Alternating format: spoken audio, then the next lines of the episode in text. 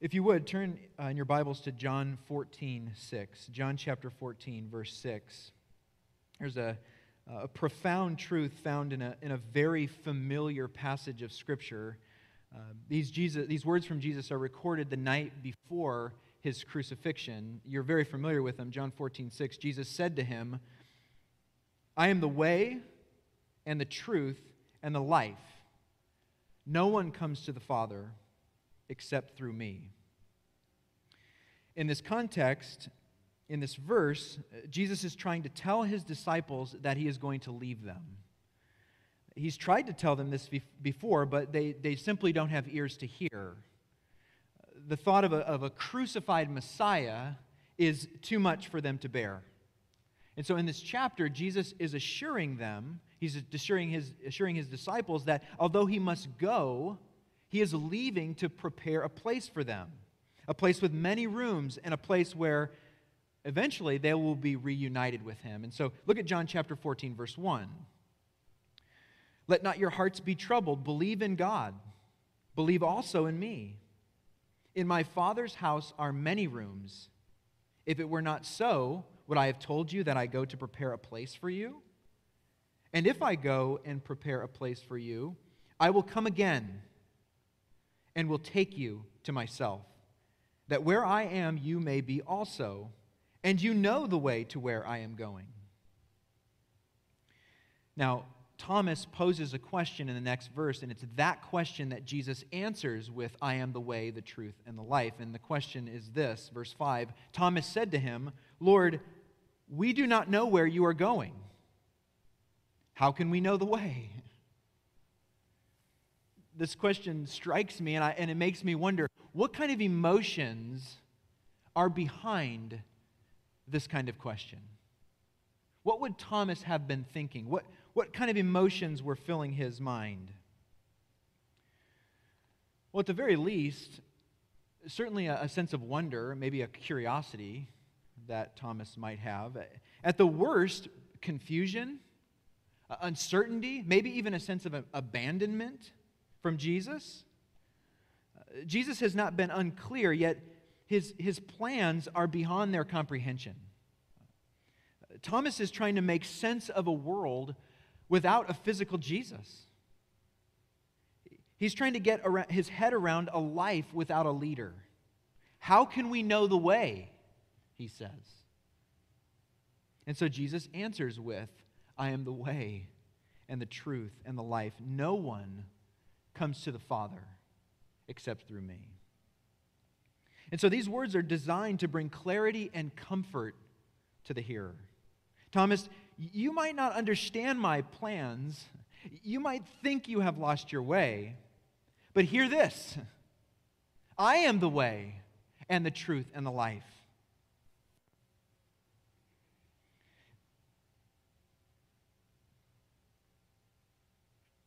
You will find assurance, even certainty, Thomas, as you hold fast to me, the author of all truth. Now, what would Jesus mean, or what does it mean to say, I am the truth? What does that mean? Well, it certainly reminds us that all of Jesus' words are utterly reliable. I mean, that's for sure.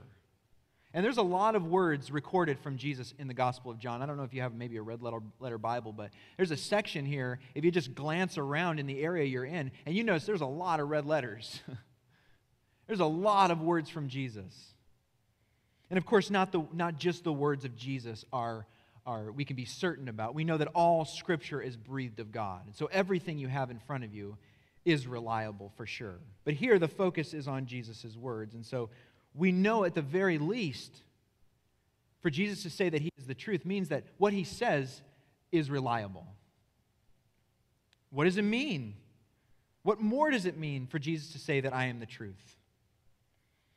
Well, it means that he personifies the supreme revelation of God. I am the truth, Jesus says. John tells us earlier in his gospel that it was Jesus who made the Father known. You remember that verse. It's in chapter 1, verses, verse 18. You might say it was Jesus who led the Father out for all to see. John makes the point early in the gospel that God is a spirit, He's invisible. nobody can see the Father. And so it's in the person of Jesus that, that God is, you might say, narrated to us. He's on display for us. If we want to know what the Father looks like, if that's a question in our minds, well, we look no further than the person of Jesus because it's Him who led the Father out for us. He put Him in front of us. He demonstrates who God is, He made Him visible. And Jesus can do this because He is God's gracious self disclosure. He is the Word made flesh. It means that His whole manner of life expresses what is true. Jesus is claiming to be more than a truth teller. Although he is that, he is more than a truth teller. He is saying that he is the very reality of God. He is the very reality of God. He is the originator, he is the architect, he is the author of all truth. Which means only way to God, which is Jesus' point. No one comes to the Father except through me. I like this little poem from D.A. Carson. He writes In timeless reaches of eternity, the triune God decided that the Word, the self expression of the deity, would put on flesh and blood and thus be heard. The claim to speak the truth good men applaud. I claim much more. I am the truth of God.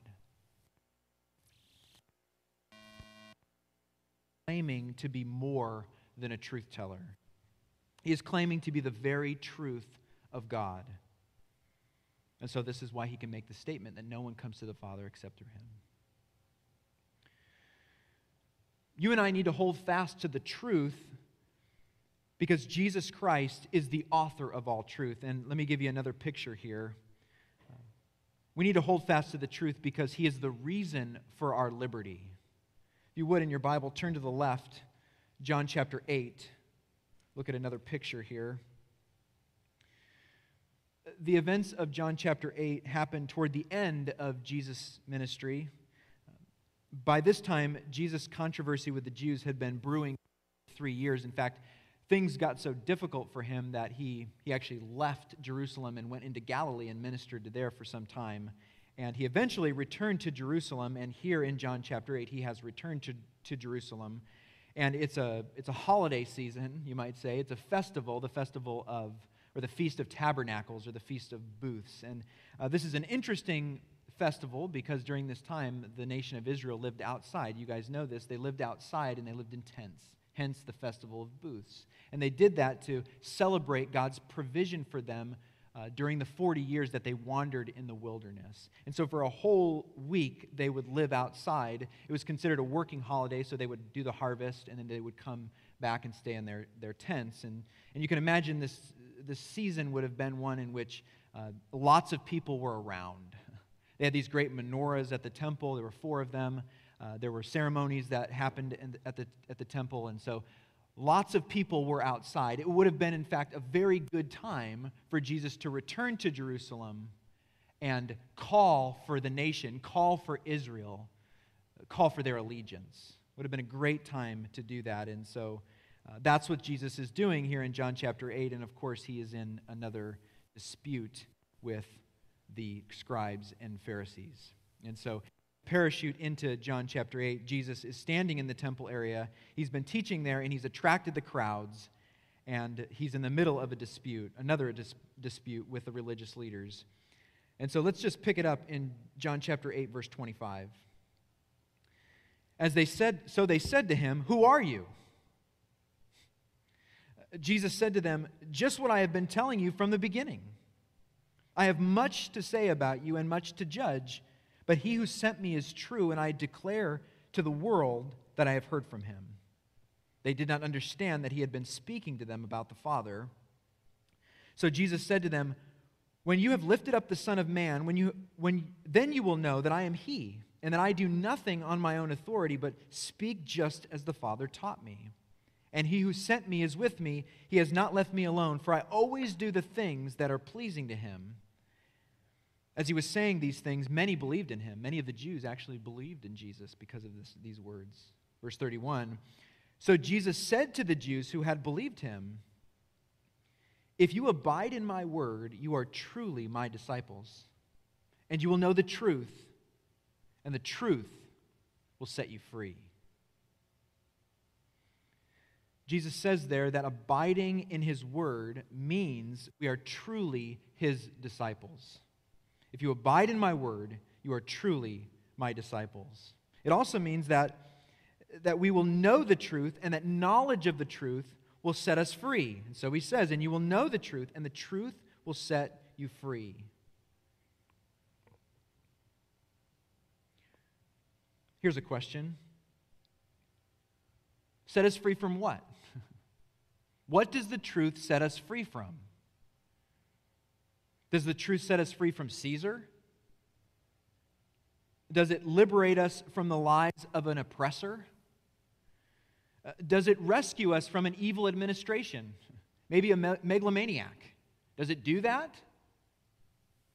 That seems to be what the Jews thought Jesus meant in verse 33.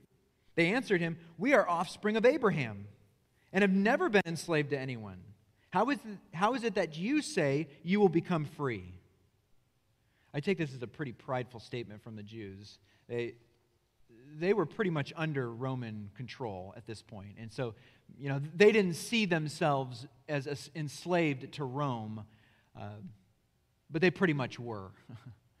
but, you know, thinking that they could follow their law and they could follow what God had commanded them to do, they didn't see themselves as being enslaved to the Roman Empire. But you see, Jesus isn't concerned with that at all. Uh, Jesus is not concerned with enslavement to a political or economic system. And so his response reveals that in verse 33. Excuse me, verse 34. Jesus answered them Truly, truly, I say to you, everyone who practices sin is a slave to sin. The slave does not remain in the house forever, the son remains forever. So if the son sets you free, you will be free indeed. Jesus is saying that true bondage is being a slave to moral failure. That's what Jesus is saying. It's being tied to a life of sin and rebellion. And as Roman, Romans 1 says, it's exchanging the truth about God for a lie and worshiping and serving the creature rather than the creator. That's what enslavement is, according to Jesus. And the sad news is that it's not just the scribes and the Pharisees that are found in this condi- condition, it's you and me. We were enslaved to sin. Jesus said it this way in John 3:19, and this is the judgment. The light has come into the world, and notice this, he says, people people loved the darkness rather than the light because their works were evil. They loved the darkness because their works were evil. Which is interesting and means that the problem isn't an intellectual problem. The problem is a deed problem. It's what we do. We, we, that's why the call is to repent of your sins and place your faith in Jesus Christ. The people loved the darkness not because they were convinced that it was a better way, but because they loved their deeds. their deeds were evil. And so you and I, outside of Christ, we love the darkness. And so, in loving the darkness, he also says that the wrath of God abides on us. God's judgment is over our head, it remains on us. That's, of course, the bad news. But Jesus gives us really good news here. He gives us really, really good news. And here's the truth that you and I need to hold fast to. And it, it goes like this The slave doesn't remain in the house forever. That's the good news that the slave doesn't remain in the house forever. In, in the Jewish context, every seventh year, the slave left. The slave has no rights. The slave has no permanent place in the house. He leaves. But who stays? And who has a permanent place in the house? Who remains? The Son. The Son remains forever.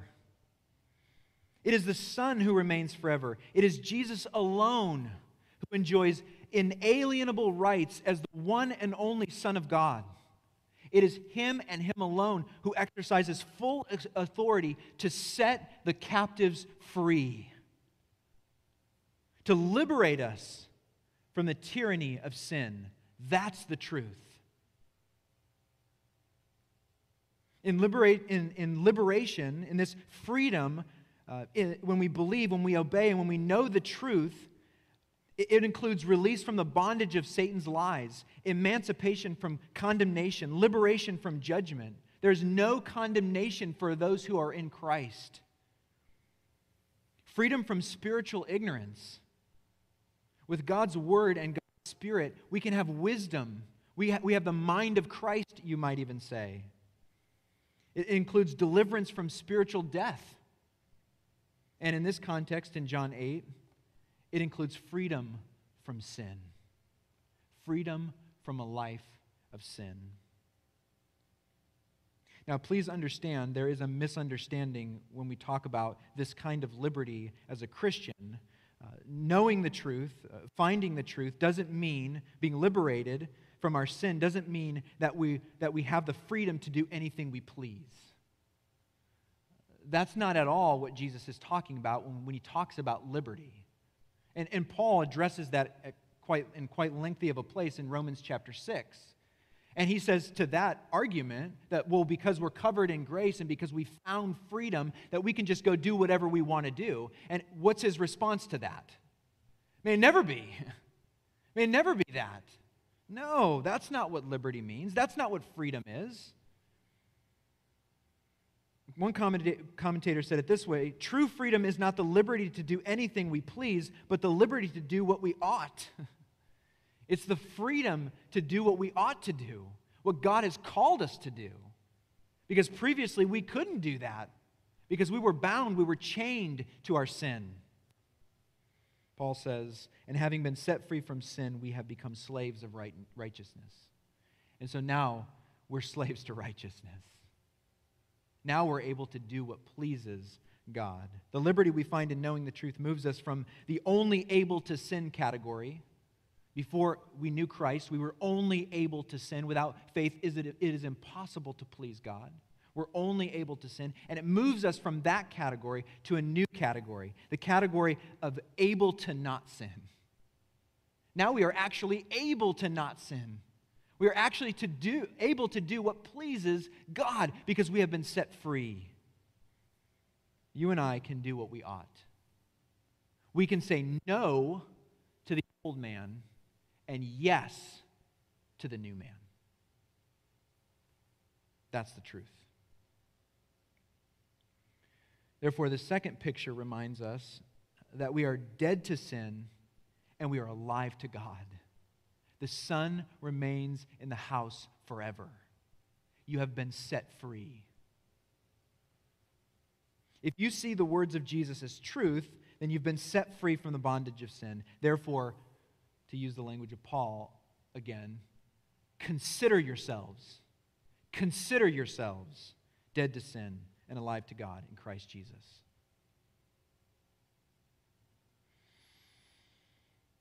You and I need to hold fast to the source of all truth, Jesus Christ, because, well, he's the author of all truth, because he is the reason for our liberty, and finally, because he is the origin of salvation. He is the origin of salvation. Turn to John 18. Here we find another familiar passage, another picture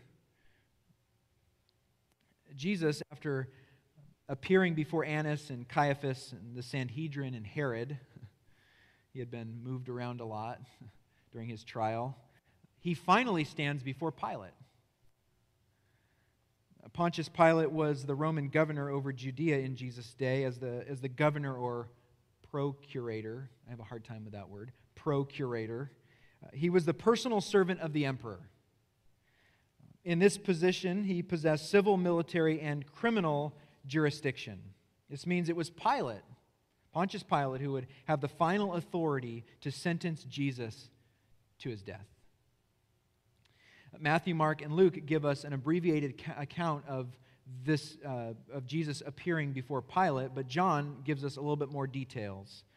And so look down at John chapter 18, verse 33. So Pilate entered his headquarters again and called Jesus and said to him, Are you the king of the Jews? Jesus answered, Do you say this of your own accord, or did others say it to you about me? Pilate answered, Am I a Jew?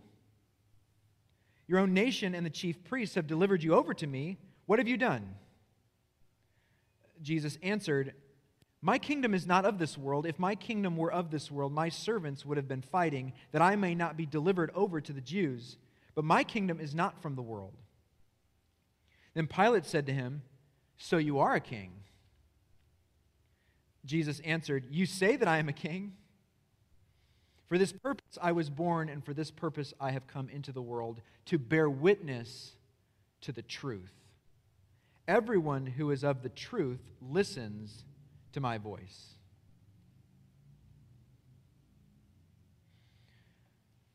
Something very intriguing about the way Jesus speaks to Pilate. We know that Pilate is not on the side of the Jews, except that here, as we know, he's forced to take their side. Uh, he is forced to take the side of the Jews and Jesus will be crucified. And the reason is because the, the only other path is to acknowledge that Jesus is his king. He's trapped.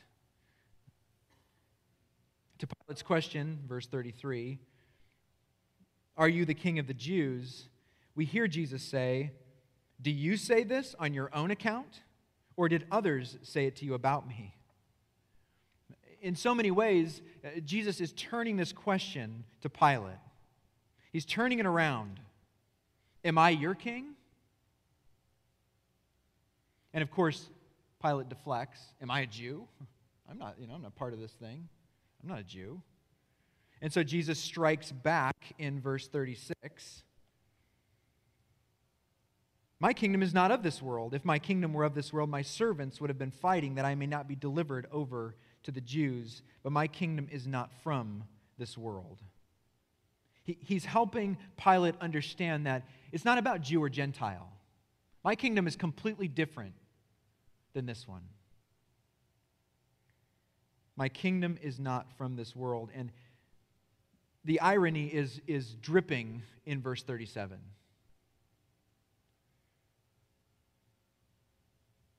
Then Pilate said to him, So you are a king?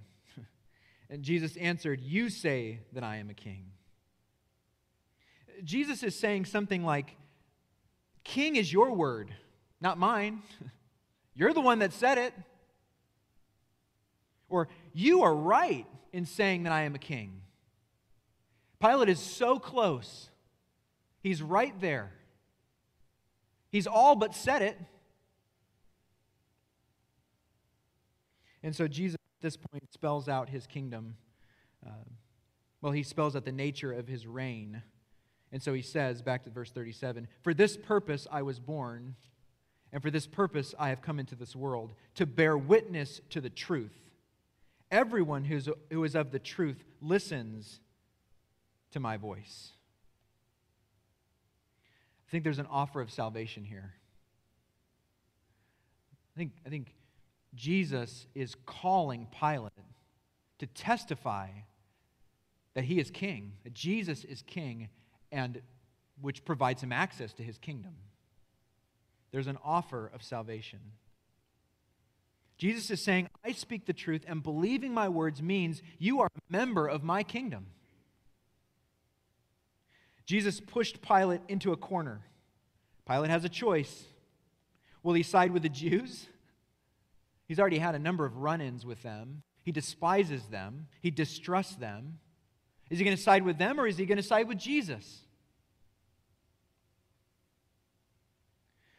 Even more challenging is that siding with Jesus means acknowledging that he's more than just a Jewish prophet, he's more than a priest, he's a king.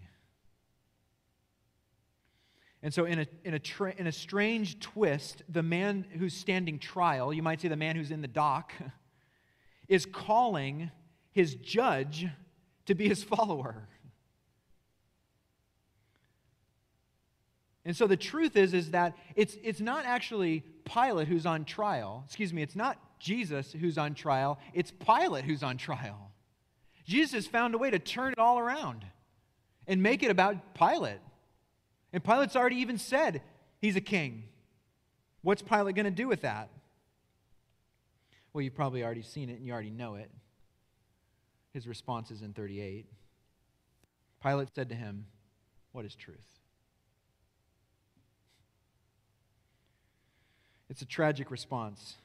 Pilate stares in the face of the one who is the author of all truth, the only one who has the power to liberate him from sin, the one who is himself the origin of salvation, and he chokes out the words of truth with cynicism. What is truth? So, shrugging his shoulders, he delivers Jesus to be crucified.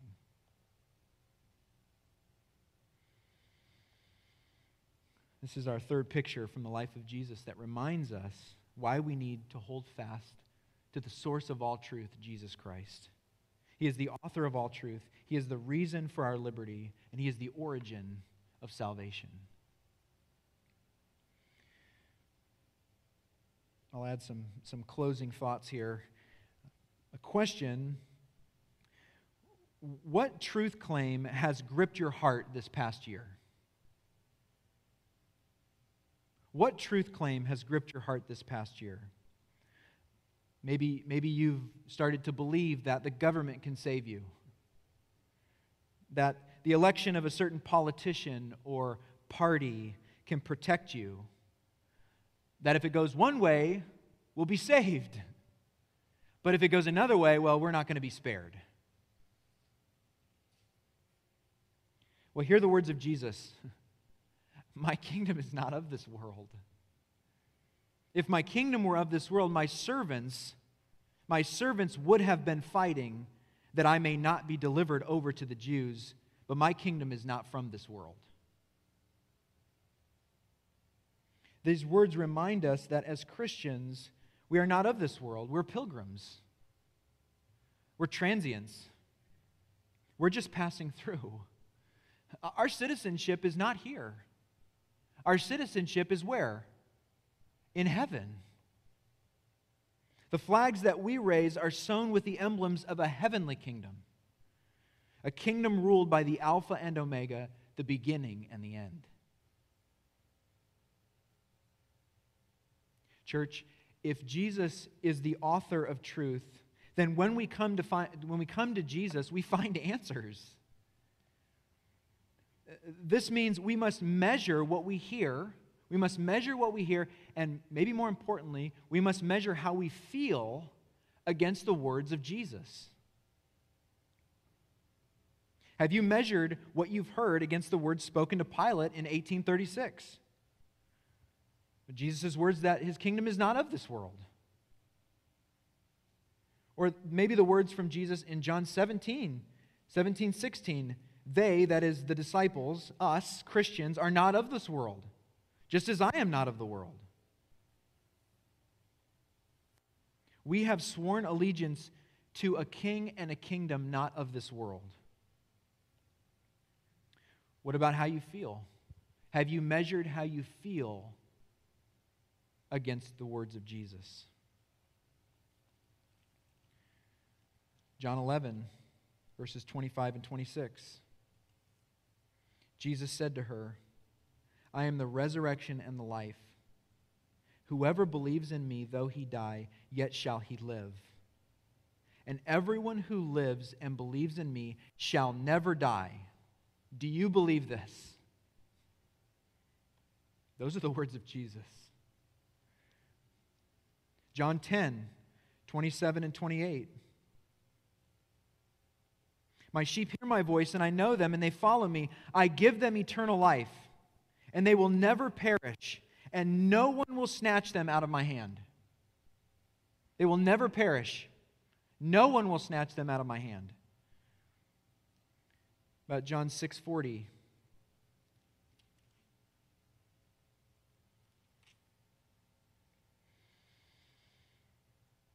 For this is the will of my Father, that everyone who looks on the Son and believes in him should have eternal life, and I will raise him up on the last day.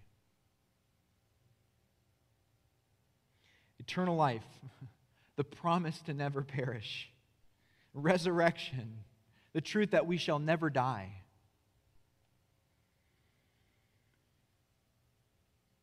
Church, if Jesus is the reason for our liberty, then when we come to Jesus, we find freedom. It's very simple. It means we don't have to keep on sinning because the Son is in the house. He has a permanent place in the house.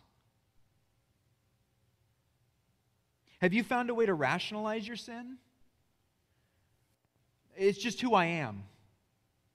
It's my upbringing. Maybe it's my condition. Hear the truth. The slave does not remain in the house forever, the son remains forever. So if the son sets you free, you will be free indeed.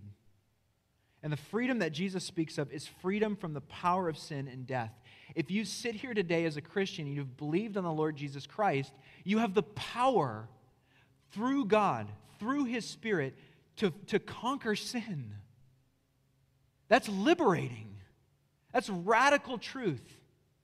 You don't have to continue in it. Paul writes, Put to death, therefore, what is earthly in you. Put it to death.